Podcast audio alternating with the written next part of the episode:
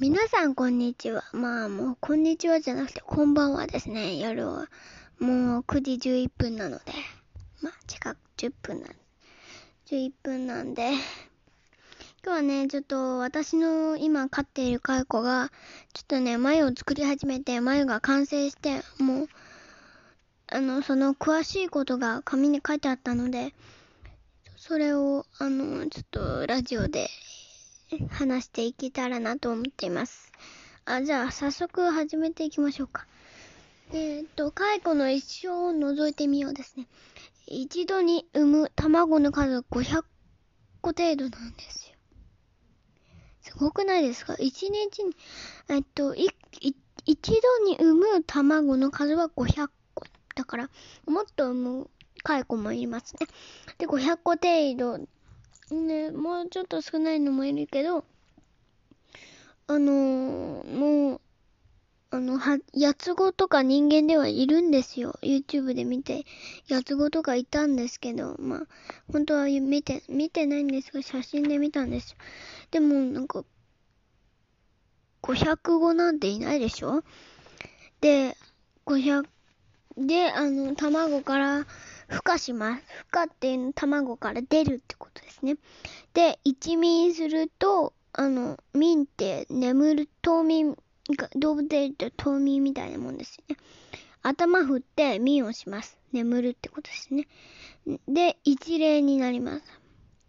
イエーイ。で、一例になって3、4日で、まあ、二眠して、脱皮して二例になります。で、そこから同じように3例、4例、5例。で、5例になって、で、そこから眉を作るお部屋に移します。それで、英検が2、3日ぐらいですね。で、8日が2、3日で、眉に入りますね。キートにする場合、まあ、殺しちゃう場合は、溶化してから1週間くらいで製糸場に運ばれ、中のさなぎを乾燥させるよと書いてあります。卵を産ませる場合は、蚕貝になって、溶化してから10日くらいで浮かします。で、産卵して、3種、蚕の卵になって、で、孵化。1例、2例、3例、4例、5例。まあ、英検、8日、蚕が産卵とずーっとなっていきますね。脱皮する、あ、脱皮をする前の蚕は頭を上げた状態で眠っているように動かなくなるので、ミンと呼びます。あ、孵化から産卵までおよそ1ヶ月半らしいです。えーと、れ、それで、蚕は桑の葉を食べるけど、蚕蛾は何を食べるの？何も食べないよ。口は眉から出るときに眉を溶かす液体を出すためにあるんだ、らしいです。あとね、詳しく書いてあるんですけど、うまく説明できない人なので、ちょっとね、あの、うまく説明できるっていうか、説明しやすいのだけ読みます。蚕はどうやって糸を吐くの？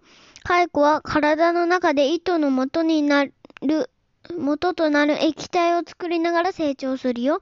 この液状の糸との元を周りのものにくっつけて頭を8の字に振ると引っ張り出されて一瞬で糸に変化、変化するんだ。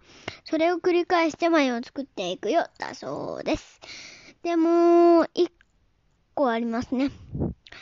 えー、蚕には、あ、蚕は口が2つある？蚕には桑を食べる口と糸を吐く口があるよ。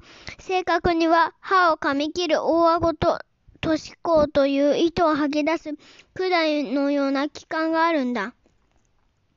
答えはびっくり。嘘？本当？お蚕嘘？本当？クイズです。イェーイ。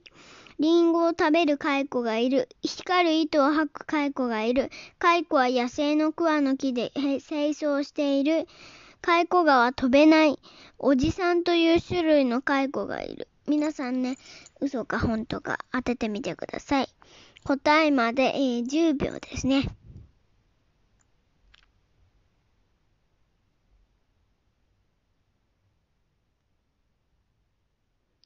はい。では、えー、答えを発表していきます。じゃあね、えー、っと、リンゴを食べる蚕がいるですね。えー、蚕の、本当です、それは。蚕の中でも蚕が苦手な苦味成分のに鈍感な品種がいて、リンゴやキャベツなども食べるんです。でも、クワ以外の餌では蚕にとっての栄養が足りないから、ちゃんと育つことができないそうです。えー、次、丸には、えー、光る糸を吐く蚕がいるですね。これは本当です。遺伝子組み解技術を利用し、クラゲやサンゴの蛍光タンパク質という物質を取り入れることで、光る糸を吐く蚕の開発に成功したそうです。光る、あ、すいません。で、丸3ですね。蚕は野生の桑の木で生息している。嘘ですね。はい。僕たちは家畜化された虫。家畜はね、あの、家で飼われている虫ですね。だから自然界に放されたとしても自分で餌も見つけられないんだよ。僕らは家畜だから豚や牛と同じように1頭2頭って数えるよ。はい、丸4番ですね。えー、蚕川飛べない。4、丸4、本当ですね。